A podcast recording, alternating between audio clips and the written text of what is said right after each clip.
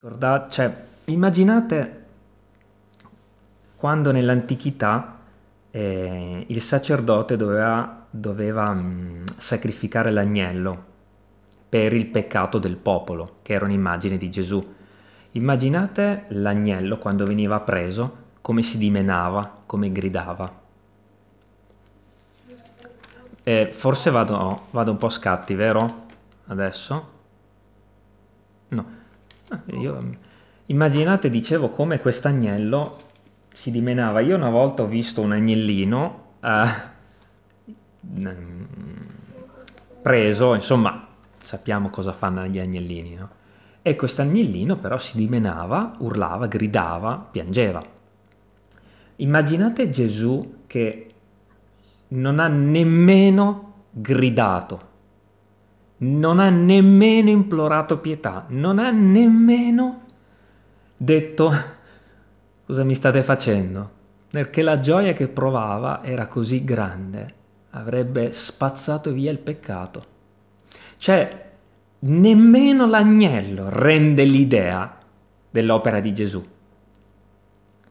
E solo oggi ci penso, dopo tanti anni, che non c'è un esempio per descrivere quello che ha provato Gesù in tutta la terra non c'è mai stato e non ci sarà mai in tutta la storia. Mamma mia, che opera! Che opera! Gloria al Signore che ha sofferto per me. E quindi meditiamo questo trionfo leggendo Matteo 21 ed è molto bello quello che diceva Cristina, perché lei prima di me ha mm, testimoniato questo, no? Tutti e quattro i Vangeli dicono di questa cosa, ci sarà un perché, no? Tutti e quattro. Era, mm, è raro che un episodio di Gesù sia riportato in tutti e quattro i Vangeli, non tutti, solo quelli più significanti.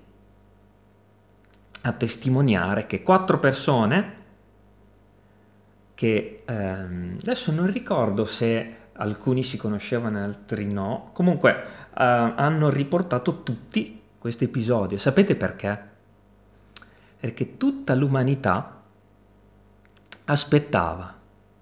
In Genesi 1, vi ricordate cos'era successo? Dopo che abbiamo peccato? Quando sono state dette queste parole? Ed io porrò inimicizia tra te e la donna, e fra la tua progenie e la progenie di lei. Questa progenie ti schiaccerà il capo e tu le ferirai il calcagno. Quindi da quanto tempo l'umanità stava aspettando questo Salvatore? Queste parole le ha dette Dio stesso al serpente, no? Le ha dette al nostro avversario. Quindi da quanto tempo stavano aspettando il Messia? Da 4.000 anni più o meno. E in vari punti della parola di Dio è riportato no, del Messia. In Isaia 53 gli stessi profeti annunciavano che sarebbe venuto il Messia, Mosè, tutti parlavano di questo Messia che doveva venire. Tutti lo aspettavano. Israele aspetta ancora oggi fratelli e sorelle, siccome non hanno creduto in Gesù, Israele sta aspettando il Messia, eh. cioè, questo evento storico si è verificato. Si è verificato. Ora cosa succede? Che siccome il Messia è arrivato e non montava su un carro armato o su un cavallo o su una nuvola, loro hanno detto ma Forse questo non è proprio il Messia, no? Lo hanno accolto all'inizio e poi quando hanno visto che, aveva, che ha pagato sulla croce hanno detto ma non era il Messia questo? Perché? Perché il Messia, come era stato detto in Genesi, non doveva venire per essere un generale e risolvere tutti i problemi del mondo, doveva venire a pagare il peccato. E questo loro non l'avevano capito, almeno non subito. Ma Zaccaria lo aveva detto, le stesse parole che vengono riprese in Marco, in tutti i Vangeli, in Zaccaria erano già state dette. Adesso leggeremo anche il passo. Eh. Zaccaria 9, capitolo 9, lo diceva, il profeta l'aveva detto, esulta grandemente, o figliuola di Sion, manda gridi di allegrezza, o figliuola di Gerusalemme. Ecco, il tuo re viene a te. Quindi Gesù sarebbe venuto, era stato detto, ok? Come? Egli è giusto e vittorioso, umile, umile sarebbe venuto, e montato sopra un asino, sopra un puledro d'asina. Ok? E mi ha fatto tanto riflettere questo perché perché l'asino? Ci avete mai pensato perché un asino? È incredibile questa cosa. Perché non un cavallo? Perché non un carro con dei cavalli davanti. Perché? Perché l'asino, il puledro, era un simbolo di pace. Il cavallo, invece, ricordava la guerra. Gesù è venuto a riconciliare il peccatore con Dio. Ma che meraviglia!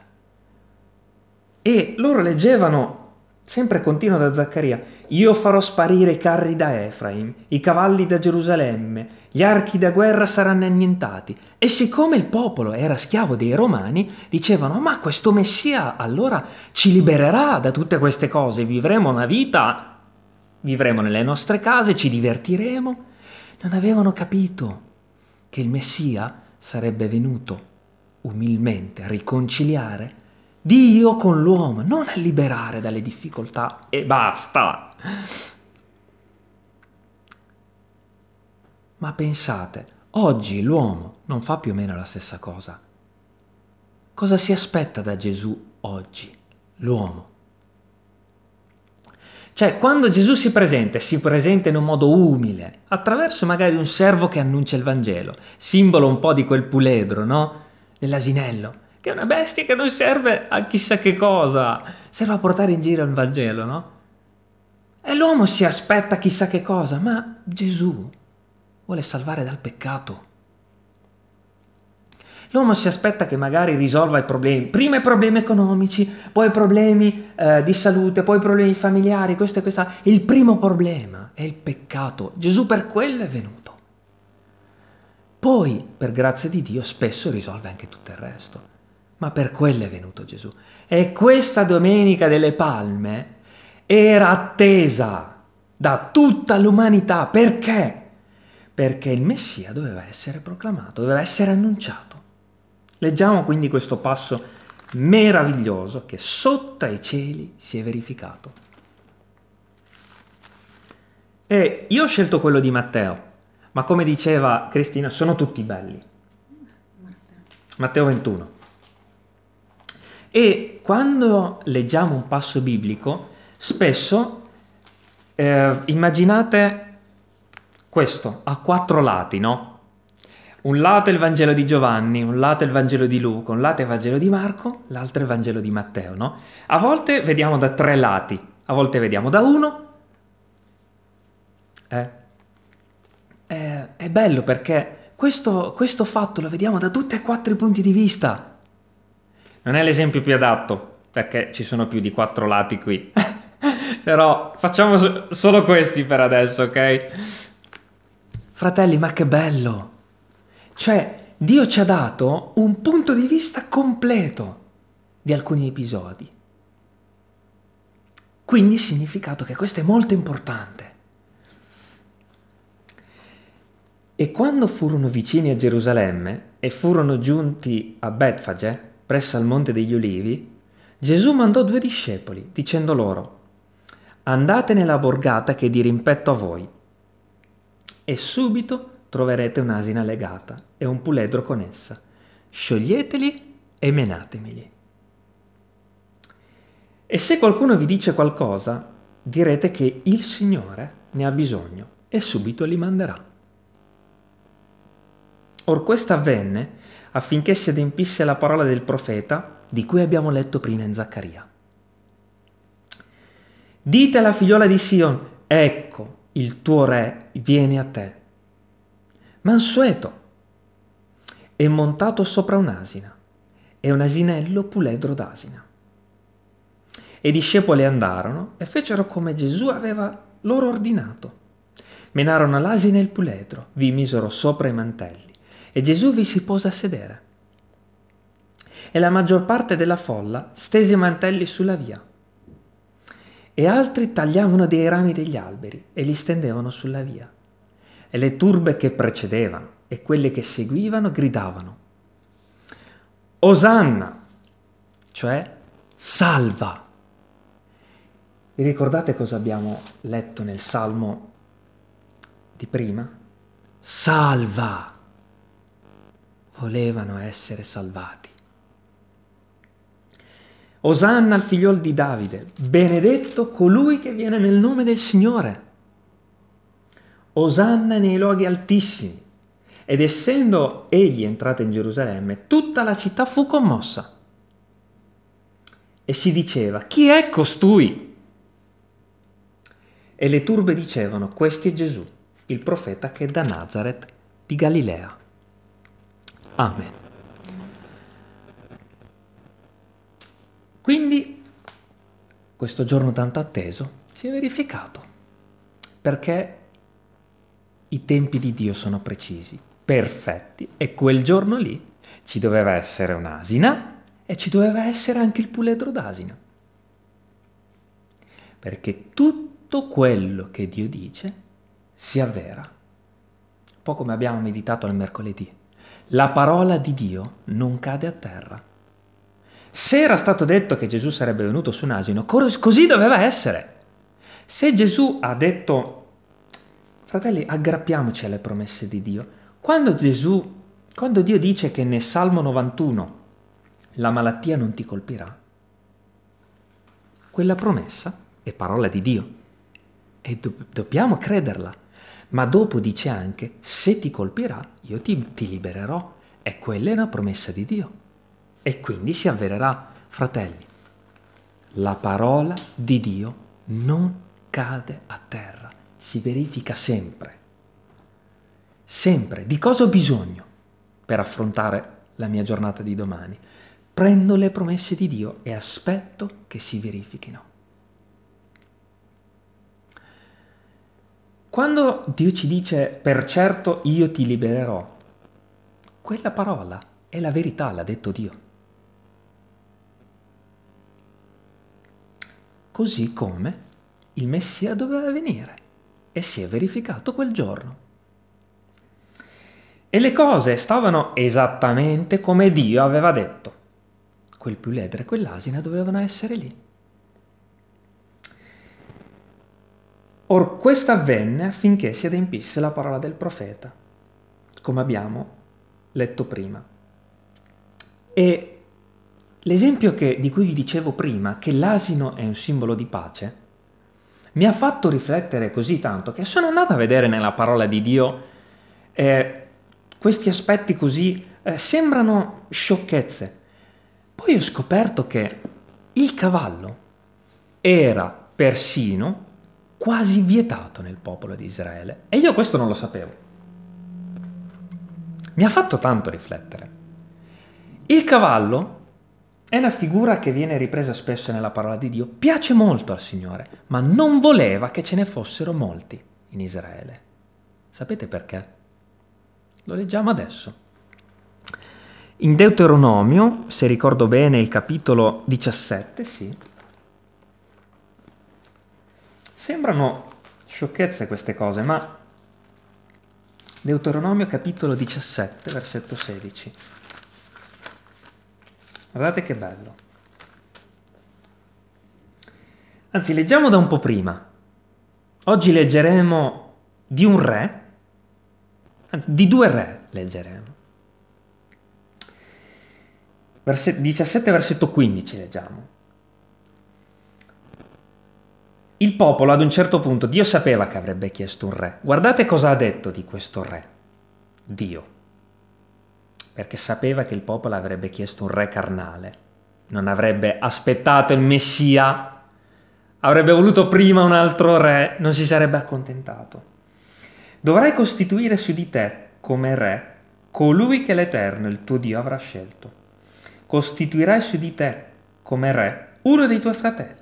Non potrai costituire su di te uno straniero che non sia tuo fratello. Però non abbia egli un gran numero di cavalli. Prima cosa. Sapete perché? Perché il cavallo è simbolo della guerra, non della pace è simbolo dell'irruenza, del volere combattere, del volere a tutti i costi fare qualcosa, invece di confidare in Dio. Dio voleva per il suo popolo la pace, non la guerra. Dio non voleva che in Israele ci fossero molti cavalli perché sarebbe stato lui a fare vincere a Israele le guerre, non il cavallo. Quanti cavalli ci sono nel mio cuore? invece di tenere asinelli. Quanti ci sono, ce ne sono nel tuo cuore? Il cavallo non si addice a un figlio di Dio, si addice l'asinello, un tenero asinello che va piano, la mansuetudine, con calma nelle vie di Dio cammina, annuncia il Vangelo. Il cavallo appena sente la tromba, dice Giobbe, vuole andare a combattere, segue l'istinto. Il, L'asinella invece segue colui che lo monta. Ma vedete che bella la parola di Dio. Però non abbia egli gran numero di cavalli e non riconduca il popolo in Egitto per procurarsi gran numero di cavalli, poiché l'Eterno vi ha detto, non rifarete mai più quella via. Attenzione qui, e neppure abbia un gran numero di mogli, affinché il suo cuore non si svii e neppure abbia gran quantità di argento e di oro.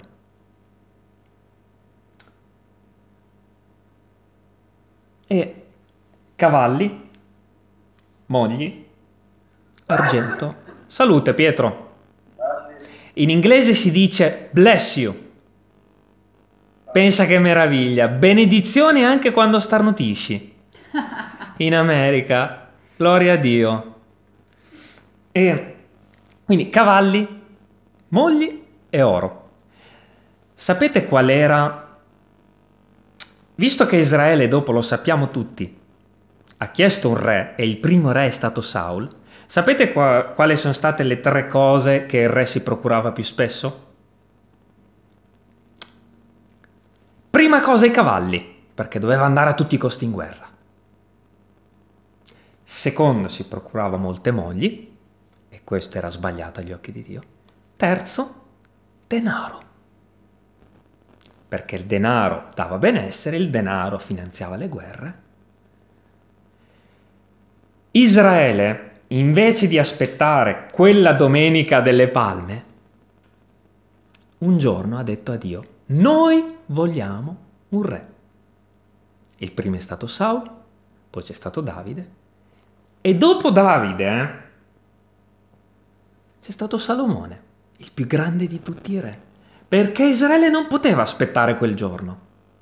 Fratelli, questo esempio vi, forse vi scioccherà, ma leggiamo di Salomone, perché questo dà ancora più valore a quel re che stava per entrare in Gerusalemme.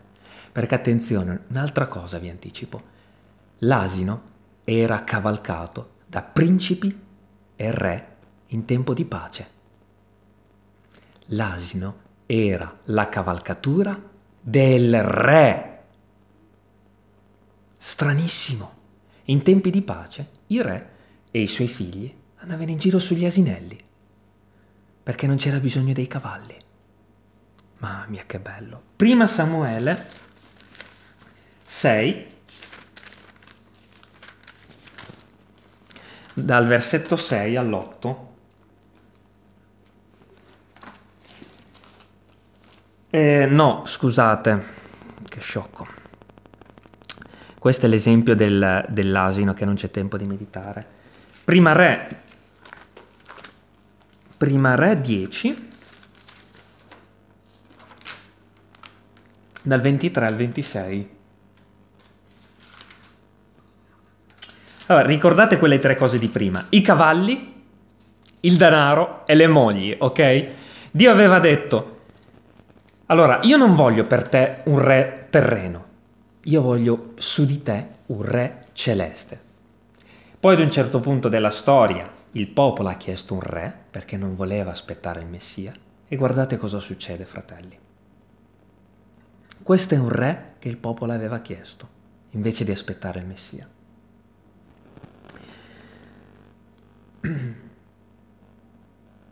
Leggiamo, uh, sì dai, dal versetto 23. Così il re Salomone fu il più grande di tutti i re della terra, per ricchezze e per sapienza. E tutto il mondo cercava di vedere Salomone per udire la sapienza che Dio gli aveva messa nel cuore. E ognuno gli portava il suo dono vasi d'argento, vasi d'oro, vesti, aromi, armi, cavalli, muli, e questo avveniva ogni anno.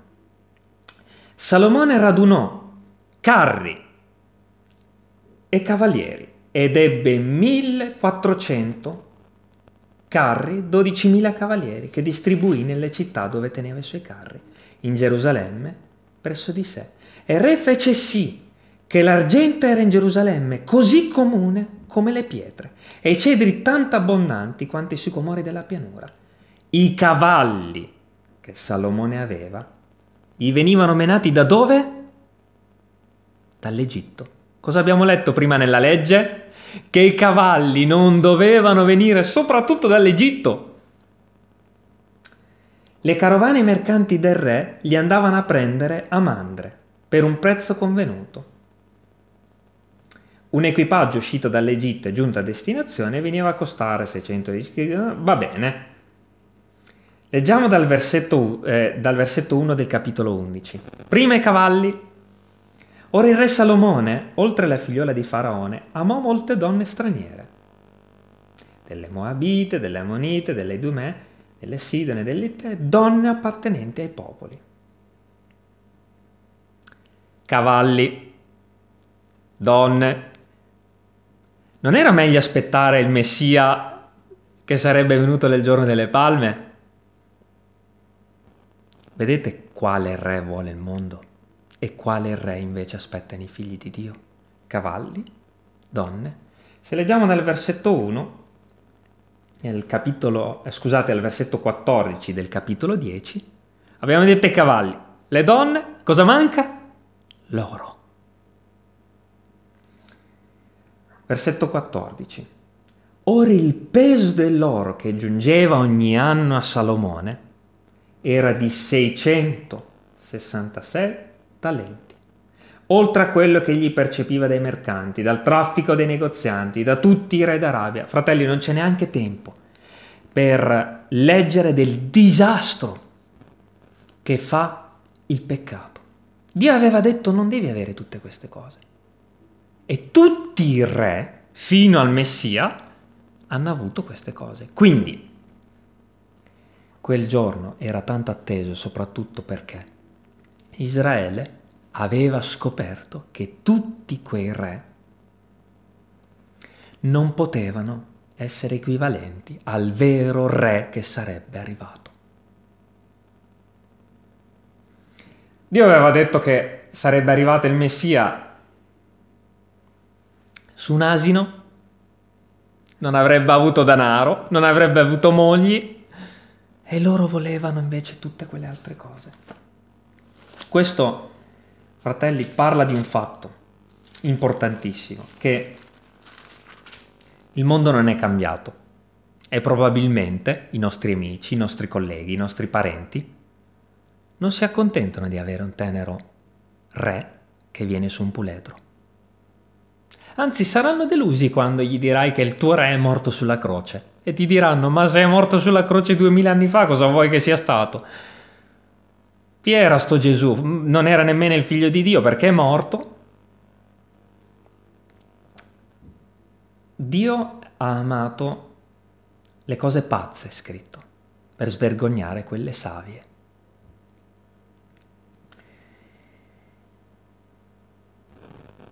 Versetto 7 di Matteo 21.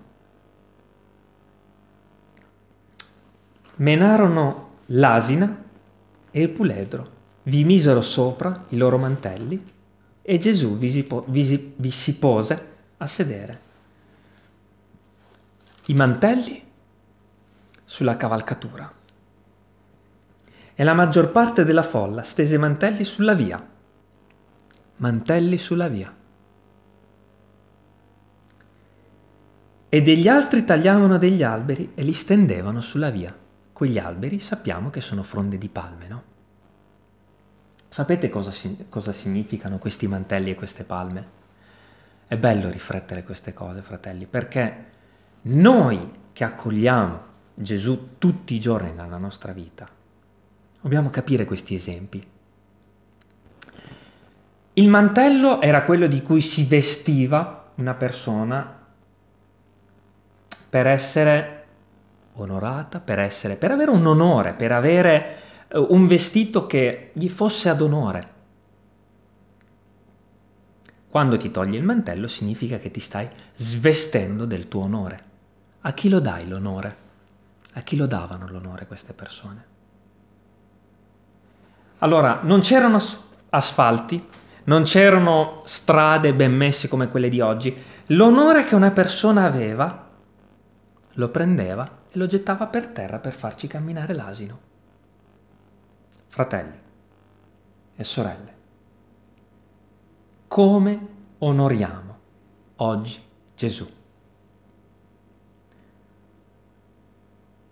Ci sporchiamo, ci spogliamo del nostro onore che magari potrebbe voler dire qualsiasi cosa. Dovesse anche essere come alcune persone hanno fatto, ci sono testimonianze di persone che la notte vanno a evangelizzare nelle strade di notte, dove ci sono quelle cose che sappiamo tutti. Spogliarsi del proprio onore per darlo a Gesù. Dedicare il tempo, le risorse, l'intelligenza. Persone che vanno anche in alcune stazioni poco eh, raccomandate a evangelizzare. Persone che rinunciano anche alle loro ricchezze per darle a chi ha bisogno. Tutto per Gesù. L'onore e la gloria che è mia, io lo do a Gesù. Il mantello rappresentava questo. E è fantastico questo, fratelli. Mi è rimasto nella testa e lo voglio condividere con voi. Quando anche io non dovessi avere onore, ricchezza, intelligenza, quando anche io non dovessi avere una laurea in teologia, quindi non ho un mantello, tra virgolette, no? Ci sono le palme da staccare e da mettere sulla via. E sapete che cosa sono queste palme? Salmo 92.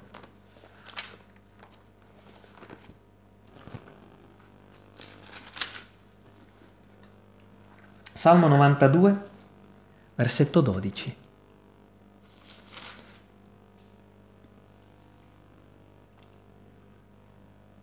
Il giusto fiorirà come la palma,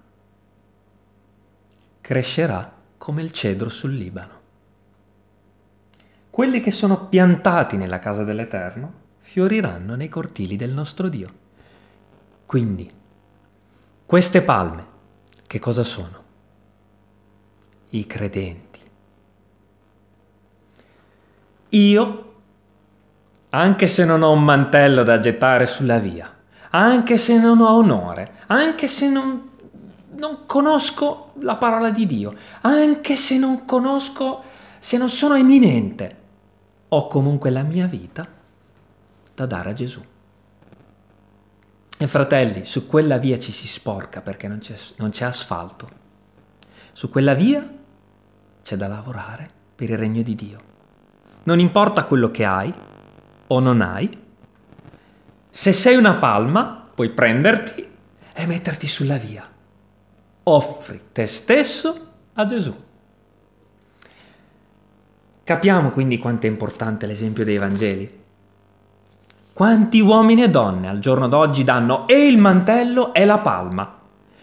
Vi ricordate l'esempio di, di, di Stud? Lo, lo cito spesso perché è uno dei miei preferiti.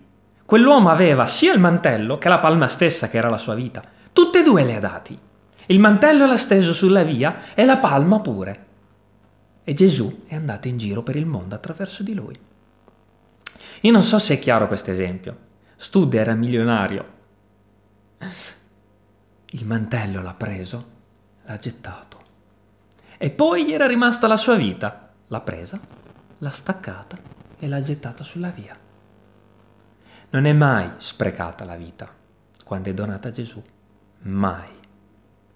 Mai. Palme e mantelli. Ma che bello è questo esempio della Domenica delle Palme, ma ci credo che la religione l'ha preso uh, seriamente. È importante. È importantissimo. Quindi, oggi, cosa dono io a Gesù?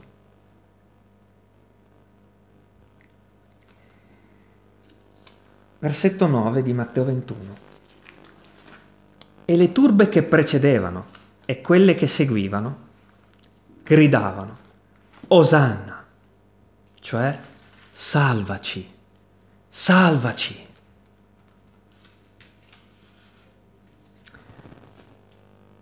Osanna al figliuolo di Davide, benedetto colui che viene nel nome del Signore.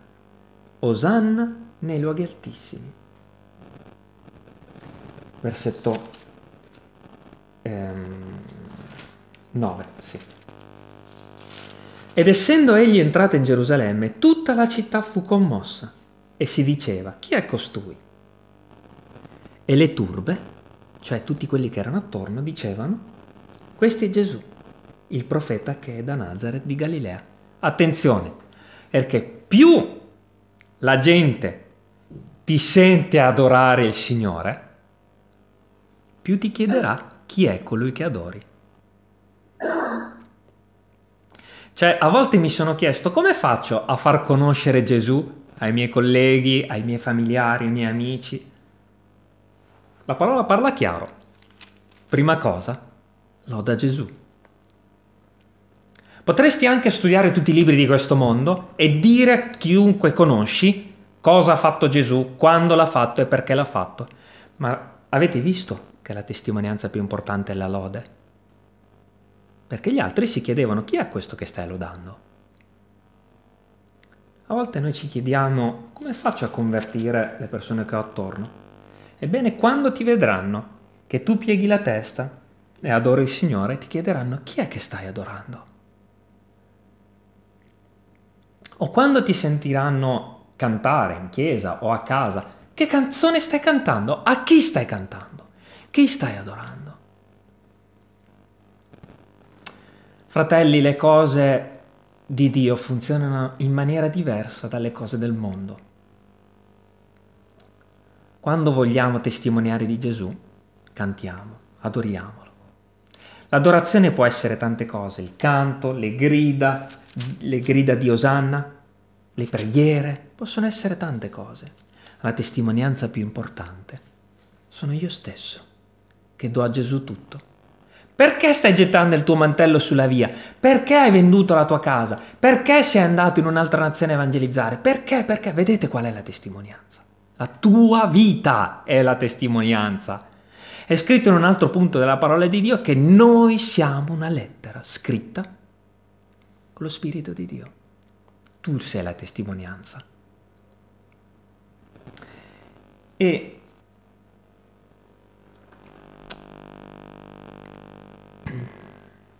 Leggiamo in Luca capitolo 9, versetto 18.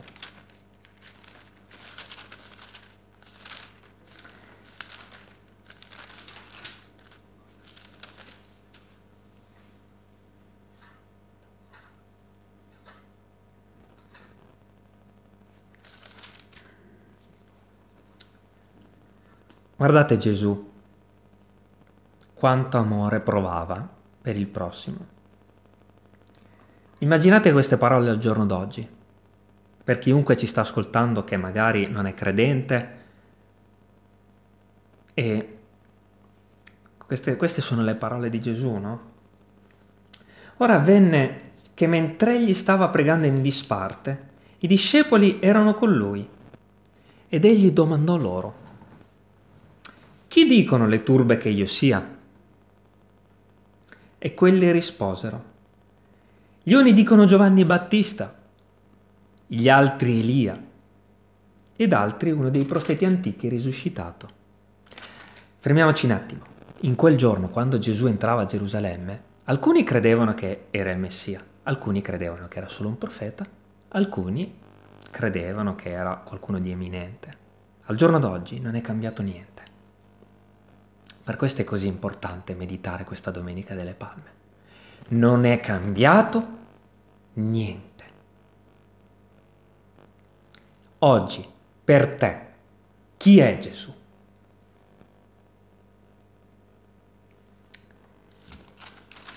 E la cosa che fa, deve far riflettere è che alcune di quelle persone che stavano accogliendo Gesù e che gridavano a lui erano felici, sapete perché? come abbiamo meditato anche l'anno scorso, perché aspettavano qualcuno che li avrebbe liberati dai romani, non qualcuno che avrebbe pagato il prezzo del suo peccato. E io conosco alcune persone che frequentano una chiesa perché vogliono che Gesù li faccia semplicemente magari stare bene nella vita, che risolva i problemi. Eh, un esempio in particolare dall'anno scorso mi ha colpito molto perché si era avvicinato solo per ehm, perché voleva che i suoi problemi fossero risolti, perché stava soffrendo molto. E noi dobbiamo sempre dire, quello verrà dopo, ma Gesù è il Messia, non è venuto per liberarti dai romani e basta, perché probabilmente lo farà. Gesù è venuto come Messia per pagare il prezzo del peccato. E Gesù dice ancora oggi, al versetto 20 di dove eravamo prima, di Luca 9. Ed egli disse loro, e anche oggi Gesù dice questo. Tu, tu che ci stai ascoltando, tu che magari non sai, non, non ti conosciamo, tu, chi dici che io sia? Oggi tu che stai ascoltando il Vangelo, oggi tu che hai sentito parlare di Gesù, oggi tu che c'è Gesù che sta arrivando sull'asinello e ti chiedi, ah, chi è costui? Oggi tu, chi dici che io sia? Pietro, rispondendo, disse, il Cristo di Dio, il Messia. E lasciamo quello che c'è dopo perché Gesù gli vietò di dirlo pubblicamente perché non era il momento. E poi spiegheremo anche questo magari più avanti. Perché non voleva che Gesù, che Pietro lo dicesse pubblicamente, perché la gente doveva da sola credere che quello era il Messia. Cioè avere fede. Oggi, chi tu dici che io sia, dice Gesù. Ma e se per i non credenti questo si tratta di una scelta da fare, cioè di scegliere di credere che Gesù è il Cristo, per i credenti invece di cosa si tratta? Di capire se Gesù è il Messia, di trattarlo come tale, no? Con tutti gli onori, con tutte le riconoscenze che sono degni di un Messia. Gesù, fratelli e sorelle, è entrato a Gerusalemme e come vedremo domenica prossima ha compiuto quello che gli era stato dato da compiere. E tu chi dici che io sia? E possiamo anche chiederlo alle persone che conosciamo. Secondo te chi è Gesù? Stai festeggiando la venuta di un agnello? Di un tenero agnello? O stai festeggiando la venuta di un condottiero su un carro armato che vuoi che ti liberi da tutto? È venuto su un tenero puledro. E una cosa che mi viene in mente, sapete qual è? Che adesso Gesù è venuto su un puledro. Sapete come tornerà però? Vedete come tutto torna? Tutto torna. Apocalisse. Apocalisse 19. Sì.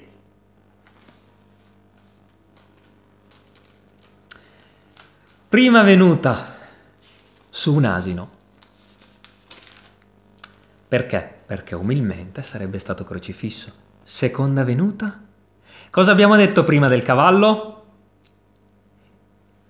L'asino in tempi di pace, ma in tempi di guerra che cosa ci vuole? Il cavallo. Poi vidi il cielo aperto, Apocalisse 19, 11. Ed ecco un cavallo bianco. E colui che lo cavalcava si chiamava il fedele e il verace. Ed egli giudica e guerreggia con giustizia. Vedete? Non era il momento di fare guerra. E se volete potete leggere dopo tutto quello che viene perché magari vi farà piacere di leggerlo da soli a casa, ma sapete quale sarà il momento in cui Gesù tornerà su un cavallo bianco per fare guerra al nostro avversario, il diavolo? Quello era il momento del tenero asinello, ci sarà un momento in cui Gesù invece cavalcherà un cavallo. Quello era il momento di essere umiliato e crocifisso per noi. Questo sarà il momento di vincere il diavolo, i suoi angeli e vivere mille anni con lui e poi l'eternità. Quindi, se qualcuno ti prende in giro dicendo il tuo Messia è venuto su un asino, digli che un giorno lo vedrà tornare su un cavallo. A me è successo, sapete, al lavoro. E gli ho detto, non ti preoccupare, di pure quello che vuoi, tanto un giorno lo vedrai tu stesso. Fai la tua scelta. Non sta a me, sta a te, perché il mio Gesù tornerà. Attenzione, perché quel giorno avrà un cavallo però e distruggerà i suoi nemici tu sarai trovato come amico, come colui che l'ha accolto a Gerusalemme o come nemico. Quel cavallo sarà bianco, segno di vittoria, segno di purezza, c'è una vittoria giusta, una vittoria splendente, una vittoria perfetta, giustizia precisa, perfetta e santa di Dio, non un cavallo macchiato, un cavallo giusto. Fratelli, il Messia è venuto, quindi non, non aspettiamo più il Messia, che il Messia è già venuto. Israele sta aspettando il Messia invece. Noi aspettiamo il ritorno di Gesù. Il Messia c'è già stato. Noi aspettiamo il ritorno, il momento in cui sconfiggerà per l'eternità i nostri nemici. Gloria al Signore. Quindi ricordiamoci sempre di questo ingresso tenero, dolce, come umile servitore di Dio e del ritorno che invece sarà come un guerriero. Se qualcuno si sente di adorare il Signore in conclusione, lo faccia pure. Spero vi, di, che sia stata di edificazione per voi questa, questa parola. Perché? Perché in questa settimana noi ci prepariamo alla Pasqua. Come ci prepariamo? Con l'adorazione del cuore, fratelli. Non ci sono tutti quei riti, con l'adorazione del cuore. Perché poteva venire su un cavallo già subito Gesù, no? Perché sarebbe stato giusto comunque. A dire, guarda cosa ha fatto la terra, guarda mi ha abbandonato, peccano tutti i giorni, li sconfiggo tutti adesso, no? Per me ha pagato il prezzo del peccato invece, è venuto su un tenero puledro. Gloria al Signore. Ma che bello. Signore, ti ringraziamo perché quel giorno sotto al cielo tu sei entrato in Gerusalemme. Simbolo per tutta la terra, Signore, che la tua opera è stata compiuta. Ti ringraziamo perché sei venuto umilmente su un puledro, senza gridare. E il mondo ti ha accolto, almeno per quel tempo ti ha adorato, poi avrebbe veramente creduto alla tua opera di salvezza. Forse qualcuno al giorno d'oggi ti adora come quelle persone, dicono Osanna il figlio di Davide senza capire che il tuo sacrificio.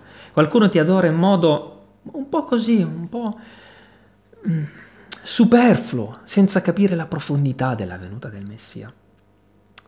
Onoralo, Signore, facendogli capire appieno la tua opera. Sia benedetto il tuo nome che tornerai su un cavallo bianco per trionfare. E in questa settimana che verrà vogliamo prepararci a celebrare invece la Pasqua con la gioia nel cuore, sapendo che tu sei venuto e non ti sei lasciato eleggere come re, non hai seduto su un trono umano, aspettando il trono celeste. Grazie Signore per questa meditazione, grazie per la tua parola, grazie perché ci hai benedetti questa mattina e grazie per tutti i fratelli e le sorelle. Signore, un'ultima preghiera in conclusione. Benedici tutta la Chiesa, Signore, soprattutto i fratelli che sono in difficoltà.